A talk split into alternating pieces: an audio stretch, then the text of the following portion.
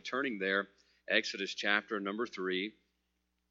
And we're going to read a familiar passage, if you will. Just remain seated today. I'm going to read several verses about God's call upon the life of Moses. And oh, how there's so many lessons here for us. Matter of fact, I was looking down this morning at how many times I have written in this passage of Scripture. I have pen and pencil. I even have a hole in this passage of Scripture. I've been in here so many times uh, since I've gotten this Bible to preach out of. But wonderful, wonderful truths here for us today. And I believe if we'll open our hearts, God will show us exactly what He wants for us. Exodus chapter chapter number three. Uh, we're going to look it down, if we could, uh, to pick up really in the middle of the story we know well. God's about to call Moses out of the burning bush. And we're going to pick up in verse number four. The Bible says, And when the Lord saw that he turned aside to see, God called unto him out of the midst of the bush and said, Moses, Moses. And he said, Here am I. And he said, Draw not hither, put off thy shoes from off thy feet, for the place whereon thou standest is holy ground. Moreover, he says, I am the God of thy father, the God of Abraham, the God of Isaac, and the God of Jacob. Moses hid his face, for he was afraid to look upon God. And the Lord said, I have surely seen the affliction of my people which are in Egypt, and have heard their cry. Aren't you glad, by the way? In times of affliction, we know that our Father hears and sees exactly what's going on, particularly in the time we're living in right now.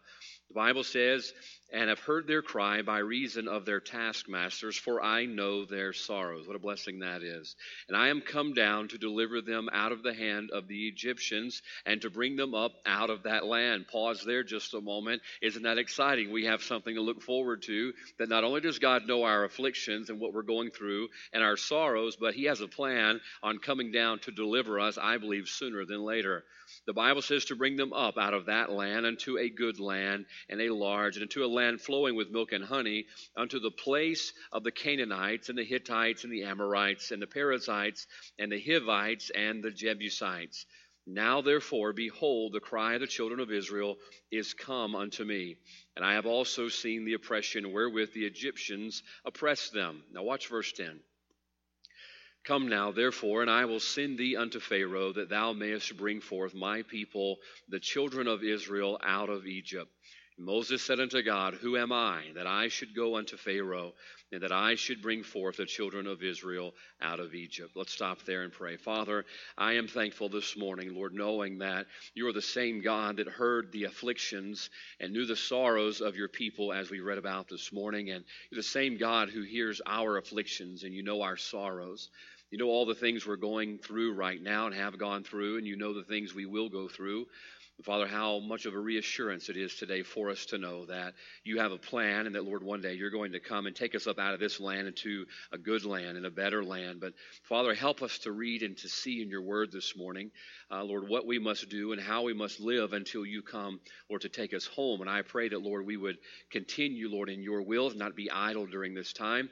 And I pray you'd show us how to do just that today in the message. And I thank you for what you're going to do in Jesus' name. Amen. Yesterday was our kickoff to uh, our soccer league we have here at the church, and I'm not always able to make it to all of the games we have for our little league or the soccer, but I was able to get out yesterday and go and watch our kids. And I played soccer a little bit when I was a kid. My dad was my coach actually for a little while uh, when we played soccer, and I just forgot how painful it was to play soccer. And I was watching those kids out there yesterday, especially the, the little guys on the uh, the south end there of the field. Uh, they were uh, they were just kicking each other's shins in yesterday. You could just hear the clicking and clacking of all of the the shin guards as they were playing. And I thank the Lord for those shin guards. Amen. I think there probably been a few punches thrown had they not had them on, but it was just beautiful weather outside. I didn't know it was supposed to cool off, if that's what we want to call the weather right now, uh, until we walked outside. And my wife had a cardigan on, and uh, that's those little you know those little little uh, things you wear on there, like a little sweater, right? Is that what it is? A cardigan? I got the word right, correct? And uh, she was excited the fact that she got to wear a sleeve. Uh, you know, around here we don't get summer very often. Uh, we don't get uh, spring very often or fall very often. It's usually summer most of the time, and in winter the rest of the time that's there. But this is the time of the year we've all been looking forward to. Uh, kind of get out of that summer season that usually lasts the longest here in the South. We've been looking for the weather turning off cooler. I talked to some of our men yesterday, and they're already getting ready to go deer hunting. And this is a season they've been looking forward to. Uh, we've been looking forward to getting out of that heat and that humidity of summer and transitioning out of that unfavorable time. And isn't that so much true this morning uh, as this unfavorable season we've been in in our country in the last six or seven months? I believe we'd all agree that we've been looking forward to the change that's coming really in our lives more than the change in our weather. I'm excited about the weather. I look forward to deer hunting when I get a chance. I like it being a little bit cold. As a matter of fact, we even listened to a Christmas song the other day. How many of you have already listened to a Christmas song. None of you? All right, I have enough for both of us, to be honest with you. It kind of helps lift your spirits a little bit. Miley said the other day on the way to school, she says, Dad, can we listen to a Christmas song? I said, Absolutely. And so we listened to one on the way to church uh, or on the way to school the other day. But we're going into a season we've been looking forward to. We've been looking forward to getting out of the summer season, out of the summer heat, and going into this fall season, just as we are also have been looking forward to getting out of this season of distress that we've been in and we've been looking forward to the change uh, to get back to normal if that's possible. Uh, to be honest with you, I don't know if that's ever going to happen. I don't know if we're going to have to get too used to a new normal. Uh, as we see, every day brings about something different. Uh, this past week, with the passing of Ruth Bader Ginsburg, I think that the tension is only going to get ratcheted up just a little bit more as we approach this election season. But we're all looking forward to that change. We want to get out of that unfavorable season and get into the time to where things get back to some semblance of normal. But as often is the question, whether it be in our lifestyle, in our country, in our marriages, even in our children, oftentimes we have a problem figuring out how we bring about that change. I'll be honest with you, there have been many times I've said in this office and other offices where I've pastored, and people have come in and asked questions of me that I did not have the answer for. Uh, I thought pastors were supposed to have all of the answers. I really did. There's not supposed to be any curveball questions. And as soon as somebody asked me a question about what they needed to do or a decision in their life, that automatically the Holy Spirit was just going to give me the most silver tongued answer that you could ever give. I found out it doesn't always work that way. I found that sometimes we're going to have to get into the Word of God to figure out the answers we need to bring about the changes that we desire in our life. And this morning we're going to look at that subject if we, if we could. How often do we desire change in an area of our life, but we are unsure at how to go about bringing that change? And oftentimes we find ourselves sitting idle, waiting on change coming to us. I know people this morning who are dealing with strife in their personal life, in their marriages, in their children, maybe in their jobs, and they're dealing with strife, and it's an unfavorable season of their life, and they're desiring change to come, but they're waiting on the change to come. I think it would surprise us all this morning to realize that oftentimes we're waiting on change to come when truthfully that change is waiting on us. Oftentimes, the change that we need in our lives and we desire in our lives is waiting on us to make the decisions that are going to bring about the change that we desire to have. I think about Second Chronicles 7:14. We know the verse well. We quote the verse all the time. It's on our bumper stickers. We post it on our social media pages, and we see the change at the end of that verse. The change is what we desire is that God would heal our land, and we're waiting on God to heal our land. But if we look at the verse, uh, the verse and in its entirety, when we go up, we see all of the changes of the decisions we've got to make in order to have the change that God can make.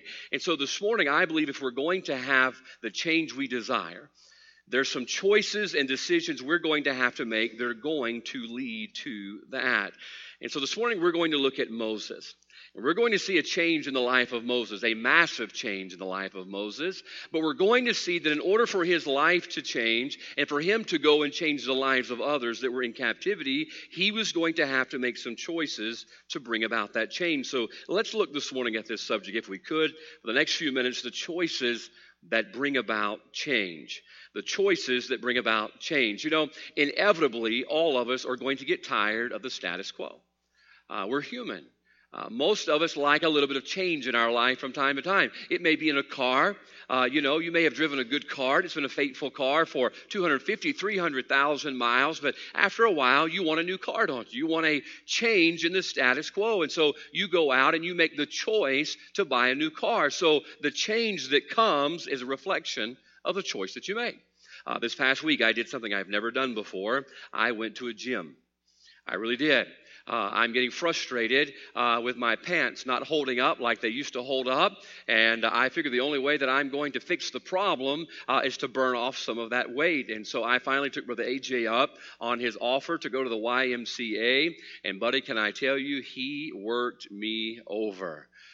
You know, I told you the other day I'm not what I thought I was. And he says, Look, do you think you can keep up what I usually do? I said, Well, absolutely. We're the same age, about the same size. I surely I can keep up with you. I found out real quickly I couldn't keep up with him. Uh, I woke up, I think it was on Tuesday morning, in the fetal position, all curled up, feeling muscles that I had forgotten that I had had.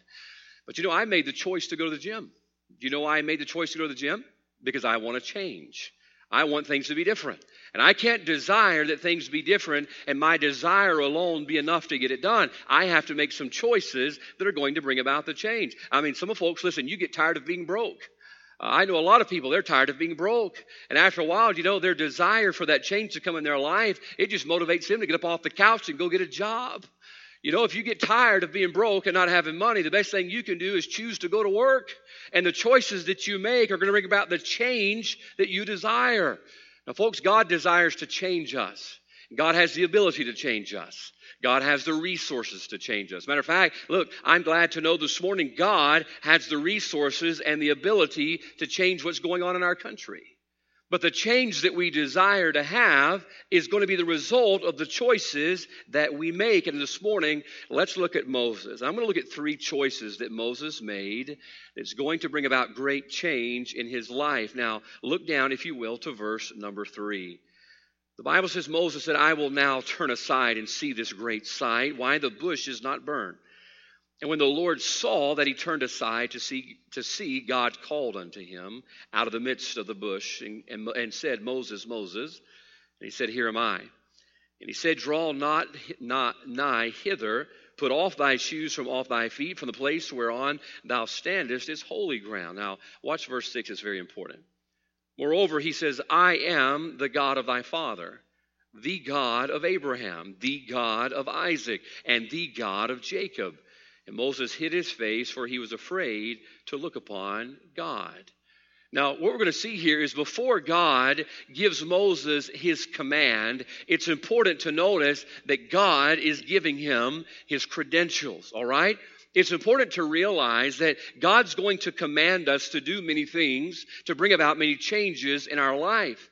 And oftentimes we're hesitant to make the changes our Father is leading us to do. And can I tell you oftentimes why we're hesitant?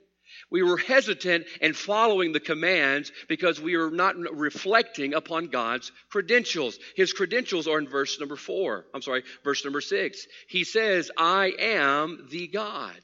I am the God. Now, here's what's important for us to see this morning God's establishing one of the most foundational principles in our relationship with Him. If we desire God to work in us and God to work through us to bring about the change that we desire and that He desires, we must understand something very important, and that's the fact that He is God.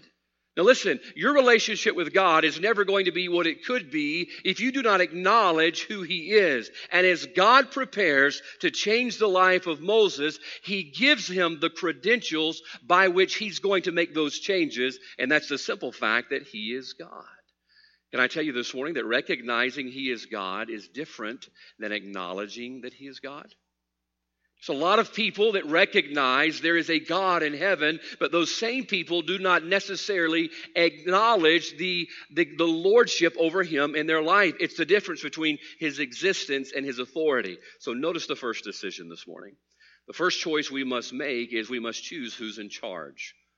We've got to choose who's in charge. If we desire God to work in us and through us and to change us, we've got to understand first off this morning that He is God. He is the one in charge of making the change.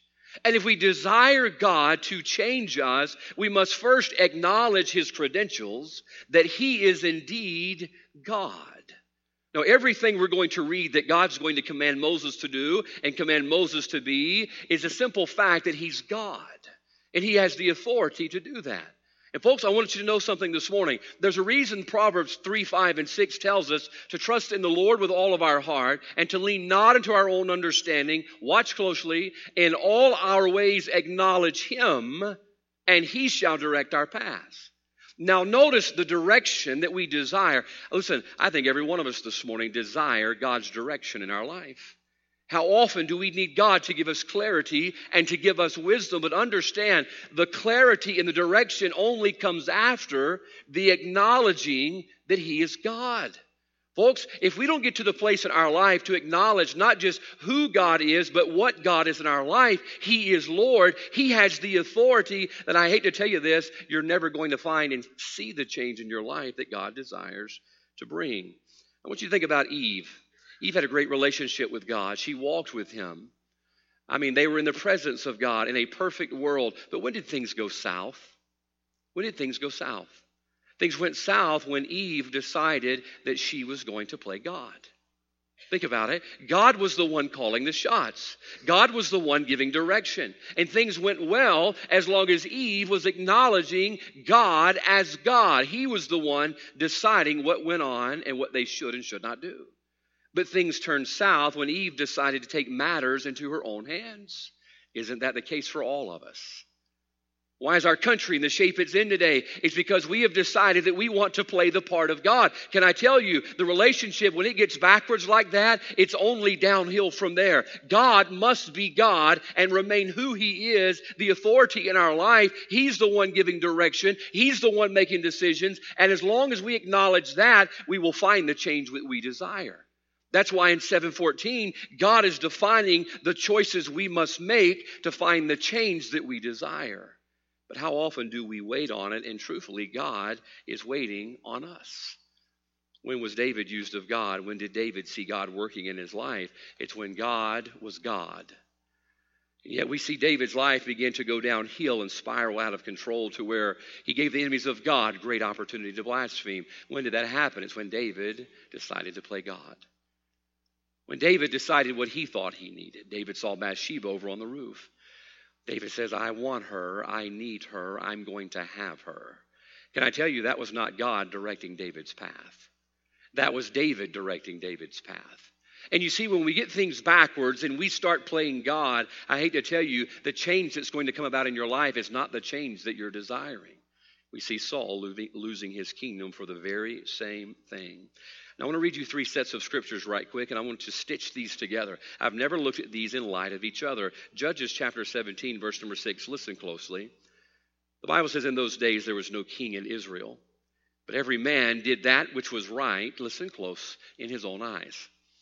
There was no king in Israel, and every man did that which was right in his own eyes. What does that mean? It means man was giving himself direction. Man was making his own decision. Man was acknowledging man for what he did and who he was. But wait a minute. Proverbs 12 15, the Bible says the way of a fool is right in his own eyes.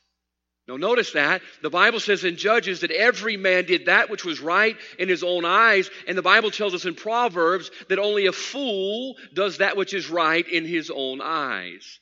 But then what does Psalms tell us in verse chapter 14, verse 1? The fool has said in his heart, There is no God. Now, notice the correlation that takes place here. In Judges, it says they did that which was right in their own eyes.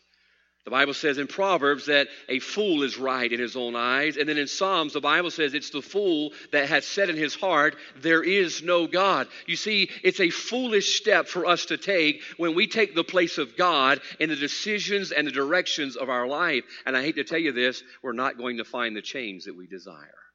In America today, we see things continuing to spiral out of control, reaching new depths of lowness on each and every passing day. Do you know why? Because we're playing God. We've gotten to the place where we are capable of making our own decisions and going in our own directions and determining what we need and who we should be. The Bible says, you know, that's a foolish move. It's a foolish move. Can I tell you this morning, one of the first things we can do to find the change we're looking for in our, our country is to reaffirm in our own hearts and lives and in this church who's in charge. The Bible says God gave Moses his credentials I am the God of thy father. the God of Abraham, the God of Isaac, and the God of, uh, of Jacob. And Moses hid his face, for he was afraid to look upon God. You know, things turn out the way that we desire, and even better than we desire, if we just let God be God and let us be man. The other day, my wife, she does this um, online grocery thing called HelloFresh. That's the name of it, correct? And they deliver this food to our house a very neat little thing. They deliver the grocery bags, and inside the bags are all the food that you need to make this recipe. And they even send you a picture of what it's supposed to look like. I mean, you don't get much better than that. You have all the ingredients, you have the instructions, and you even have a picture. And my wife makes it, and it always looks better than the picture. Uh, I mean, it turns out it tastes wonderful. It looks great. I mean, it's fancy looking stuff salmon and chicken and pork and even some stuff I can't even pronounce, but it's good food. Well, the other day she had a busy day here at the, at, uh, at the church and at school, and I said, you know what? I'm going to do that for her. I think I can do that. I mean, everything's in the bag. All I have to do is take the ingredients out of the bag and follow the instructions, and it's going to turn out just like the picture that came in the bag. And so I, it was some kind of a pasta, some kind of a ravioli with ham, and it even had kale. I've never cooked kale in my life, but I cooked kale for the first time the other day. I even made my own, own Parmesan sauce. And uh, by the time it was all said and done, I said, You just go sit in there. I'm going to take care of it, and I'll bring it to you. I'm going to serve you. And uh, I, I finished it up, and I looked at it, and I compared it to the picture. I had to tell you this it didn't look like the picture. Every time she does it, it looks like the picture. It tastes better than the picture looks. And I did it. I'm sitting here looking at it, and my, sl- my sauce, it wasn't a sauce, it was more like a goo. I mean, it, my sauce didn't pour, it plopped. I went to pour it out of the, the, the pan, and it all came out at one time, just and so I literally had to pull the sauce apart and give Miley some sauce, give Leslie some sauce, and give me some sauce. And I finally just kind of had to spread it out. I literally had to smear it all over the top of the pasta. It just didn't turn out right. Do you know why? I'm not the cook of the house. My wife is the cook of the house. And when she does it, it always turns out right. It looks good, it tastes good, it doesn't plop out. It's just beautifully presented. Why? Because she's the one who does the cooking around our house. And even though I thought I could do it just as good, I found out that I couldn't. And how often is that the case with our God? God gives us a picture of the way things are supposed to look like. And God says, if you'll just follow the instructions, things will turn out the way that, that I planned it to be and things that you'll find favorable. But you know what I did? I looked on the counter after it was all said and done, and I found seasoning packets that I didn't even put in there. I found a little packet of flour that evidently was necessary in that order. I mean, they even measure it out for you. I mean, you got to be a dummy to get it wrong. I mean, really, you do. I'm being honest with you. The flour's measured out, the garlic powder was measured out, the chili flakes were all measured out. And all I had to do was follow the instructions, but I left out some ingredients and when you leave out ingredients, it doesn't turn out the way that you're desiring that it turns out. You eat that food that just plops out on the plate. And how many of us this morning are looking at a life or a home or a family or a country and even churches this morning and it doesn't look like the picture? Do you know why? It's because we messed with it. All right? We've got to let God do the cooking. God knows what He's doing. God's given us the instruction. And folks, if we'll just follow God's instructions, things will turn out exactly the way that God intended they turn out. But here's the problem we start messing with things. We decide we want to tweak the recipe just a little bit. You know what? Uh, I think a little bit of a dash of Tony's. I mean, Tony's makes everything better, right? Maybe a little shot of Tabasco over in there. That's going to make it taste good. And a little bit more salt is going to make it taste good. And after a while, it tastes horrible and it looks horrible. I mean, you're not supposed to have to chew gravy, you know?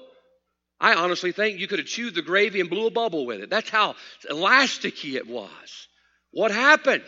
I messed with it. I started, you know what? There was somebody who wrote that recipe, somebody who knew that it would work. And if we just followed the recipe, it would work. But I decided, you know what? I know more than the guy who wrote the recipe. You know how I messed it up.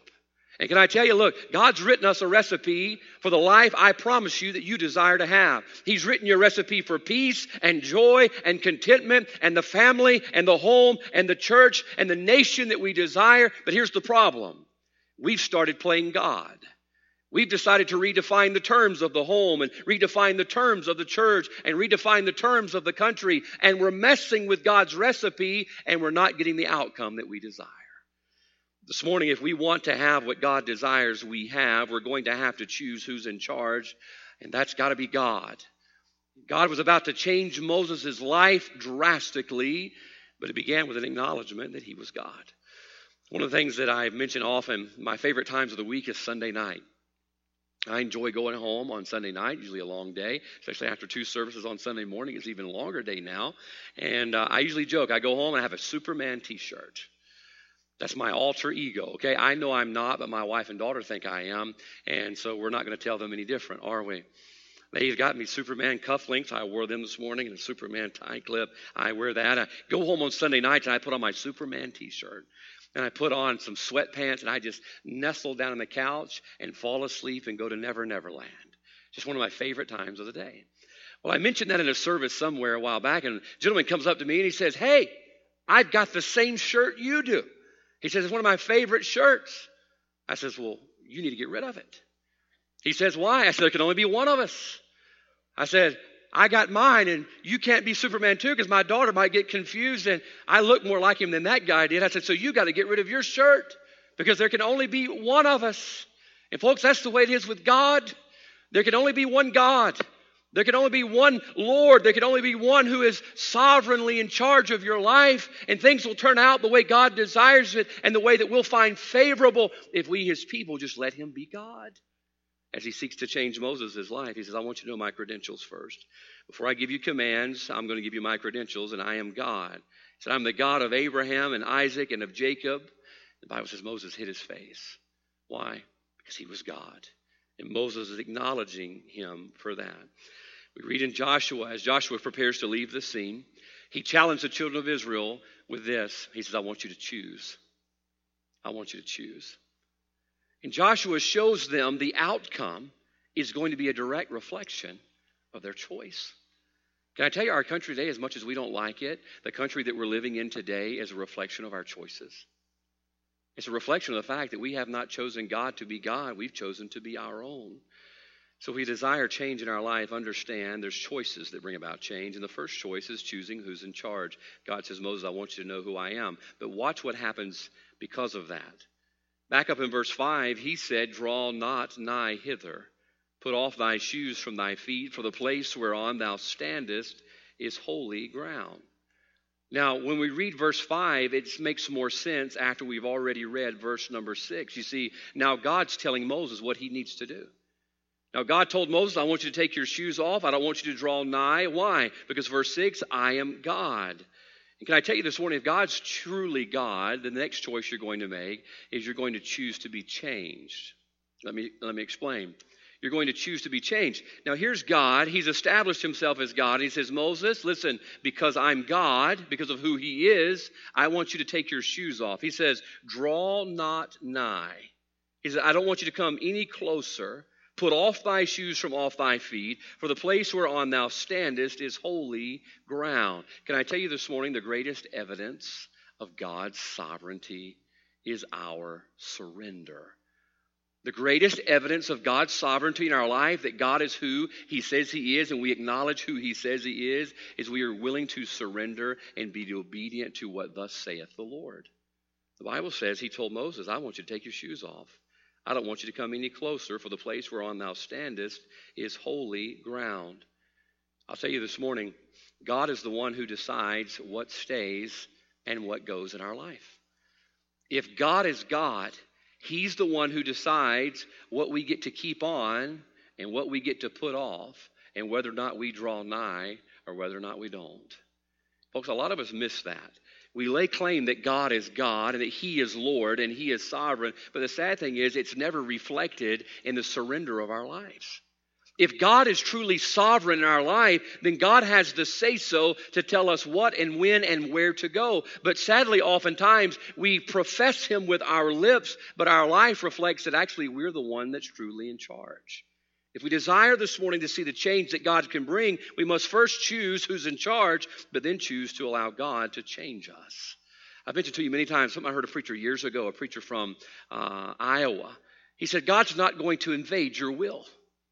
God's never going to invade your will. God's not going to make you get saved. God's not going to make you surrender. God's going to do His best to steer you in the direction where you would desire to make the choices. They're going to bring about the change, but ultimately you have to choose to be changed. That means to allow God to tell you what to keep on and what to put off in our life.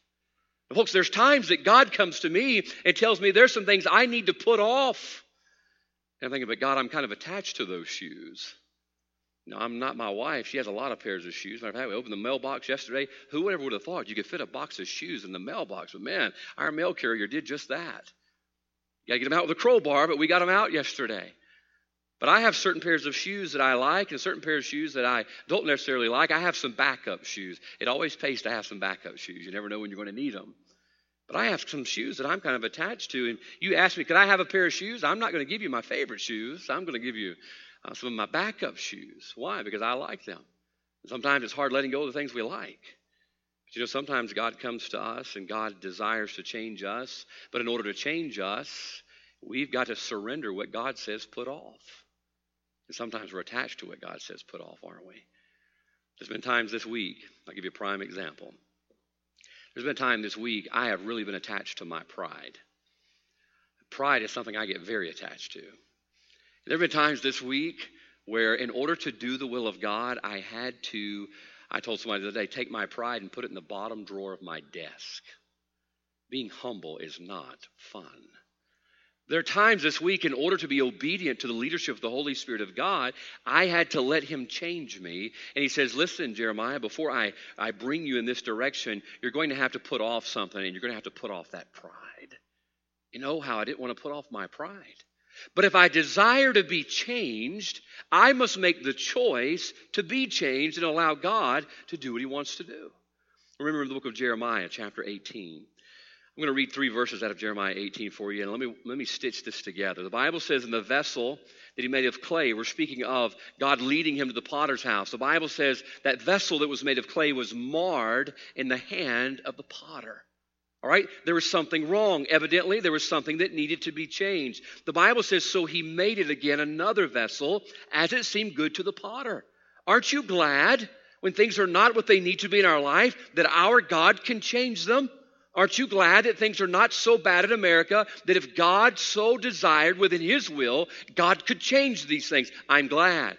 Oh, listen, America's vessel's very marred this morning. But I'm thankful the Bible says that God can change it and make it anew into a new vessel. The Bible says it seems good to the potter.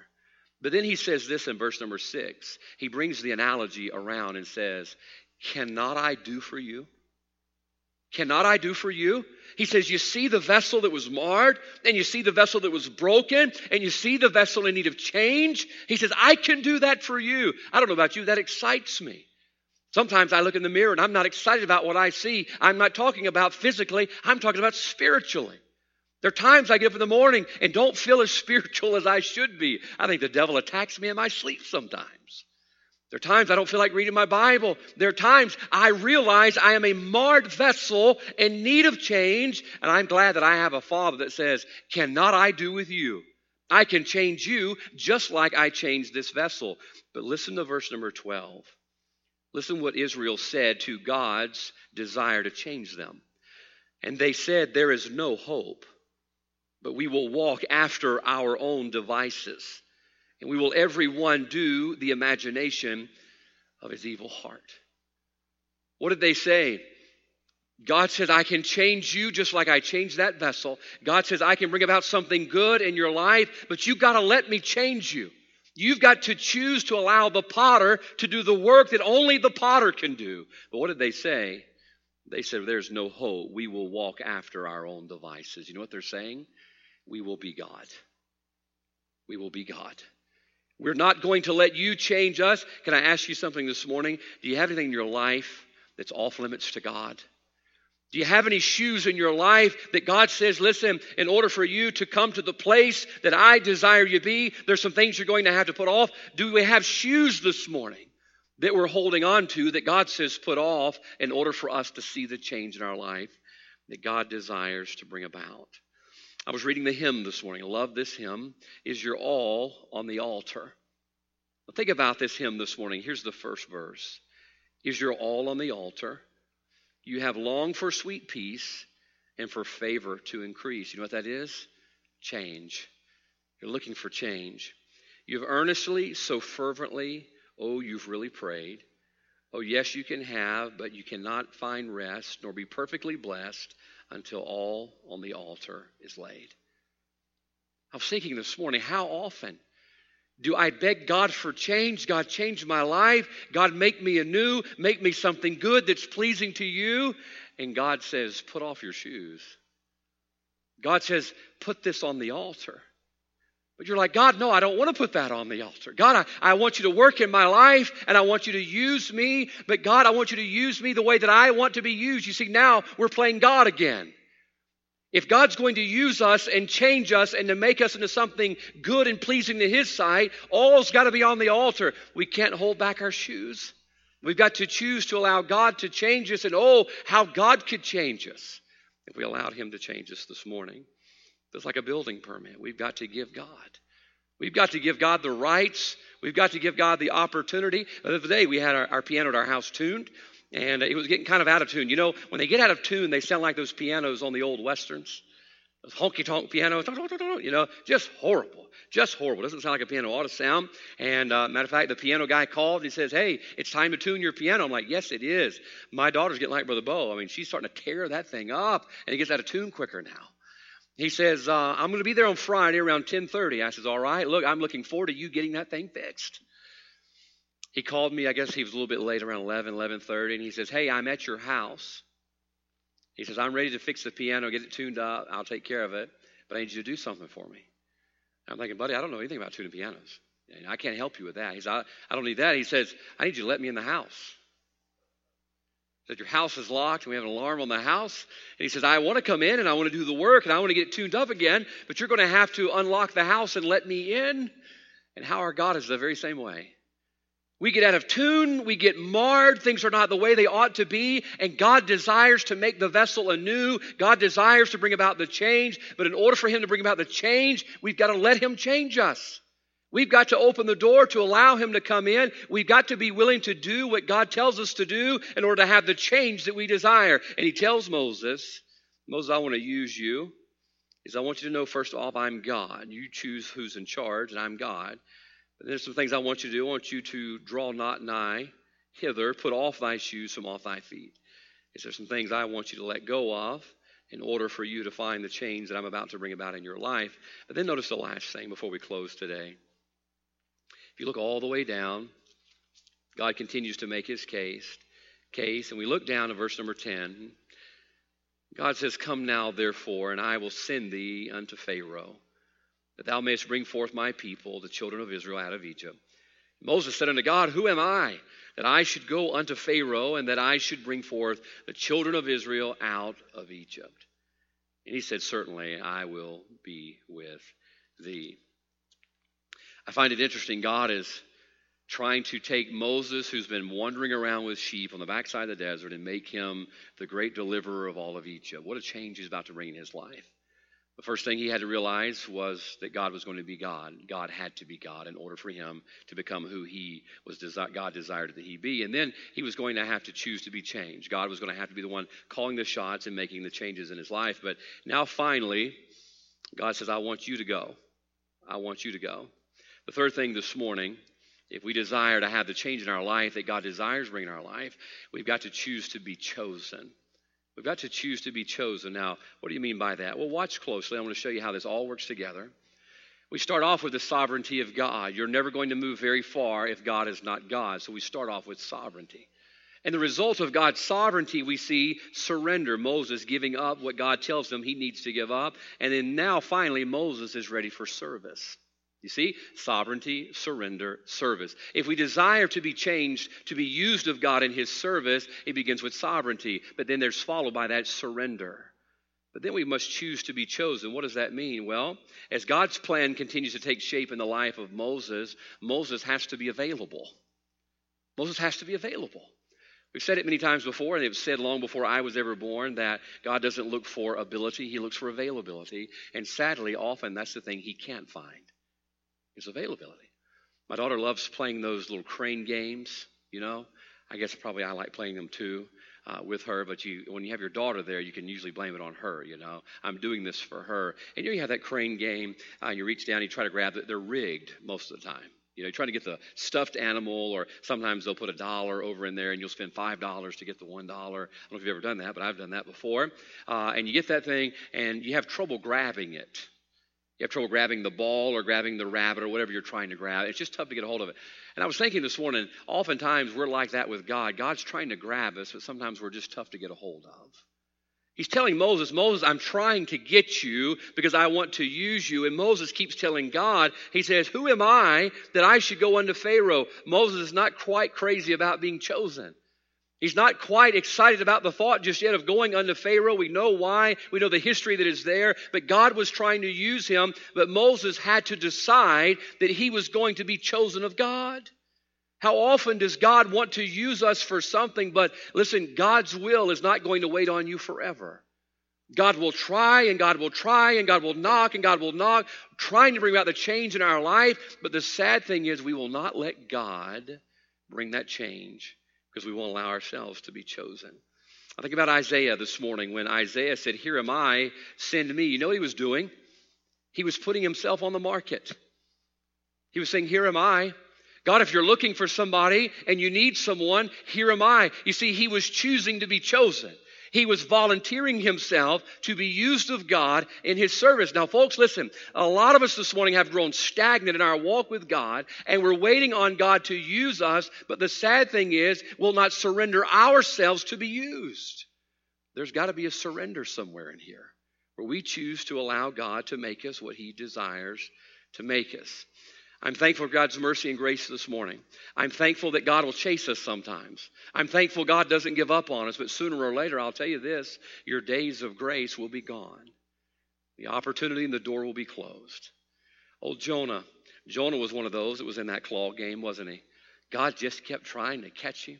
And God just kept trying to catch him. And old Jonah just kept running. And old Jonah kept running. Finally, God caught him for Jonah's good. Do you know it's for our own good that we let God catch us? It's for our own good that we make the choice that God, I don't know what the future holds or what you're desiring to do. There's no way Moses could have known all that God was going to do through his life. But Moses made the choice all right, God, if you want me, I'll let you have me, even though I'm not sure about all of this. Folks, I believe this morning God could bring about change in our homes, in our lives, in our families, and even in our country if we just allowed God to have us. Just allow God to catch us. And just decided, you know what, I'm going to choose to be chosen. If God wants me, I'm going to say, Here am I. You say, Well, how do we get to that place? We'll go back to the beginning. It starts with the sovereignty of God. God's got to be sovereign. I remember, and I've told you this many times, the boy, was a big event in my life. When we left here after, I think it was missions conference, and Brother Brent said, "Would you, uh, would you pray about, uh, pray about coming in view of a call?" And I said, Sure, Brother Brent, I'll pray about coming in view of a call. But I'll be honest with you, I was praying just because I told him I'd pray. And I've told you this many times, but oh, my soul, how the Holy Spirit taught me a very valuable lesson. That we can pray with our lips, but realistically in our hearts, we're holding back.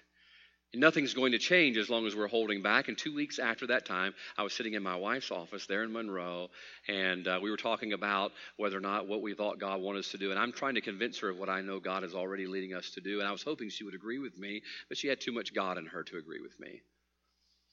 And uh, she said, Have you been praying? I said, Yeah, I've been praying. She said, Have you got an answer? I said, Right now, I don't. And God says, Of course you don't, because you're not being honest. And God says, I, I'm trying to lead you to do something, but you're not making yourself available. I said, God, just let me know, but I'm not available if you do let me know. Isn't that the case we do with God? God, I'll do whatever you want me to, but just don't ask me to do anything. Folks, can I tell you? God works through people. He works through people who are willing to be sent. That means we're choosing to be chosen. And I believe this morning there's great change God could bring, not just in our church, but God could bring about in our country.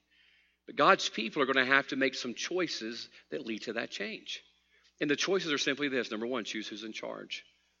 Who's in charge? Who's in charge of your home? Who's in charge of your family? Who's in charge of your life? Who's in charge of your heart? You can find God was in charge of Moses because he gave him direction and God made the decisions. Who's giving direction? Who's making the decisions? And then number two, you've got to choose to be changed. Let God tell you what you put off and what you put on. Let God decide what things need to go in your life and what things you need to pick up in your life. If He's truly God, then we're going to surrender our will over to His. And then finally, choose to be chosen. If God wanted to use you today, are you on the market? Could you say, Here am I? Or are you sitting off in the corner praying that God would send someone else? Folks, I don't believe this morning we can pray for change without making the choices that are going to lead to that change. And I pray we'll do that here this morning. Let's have our heads bowed and eyes closed.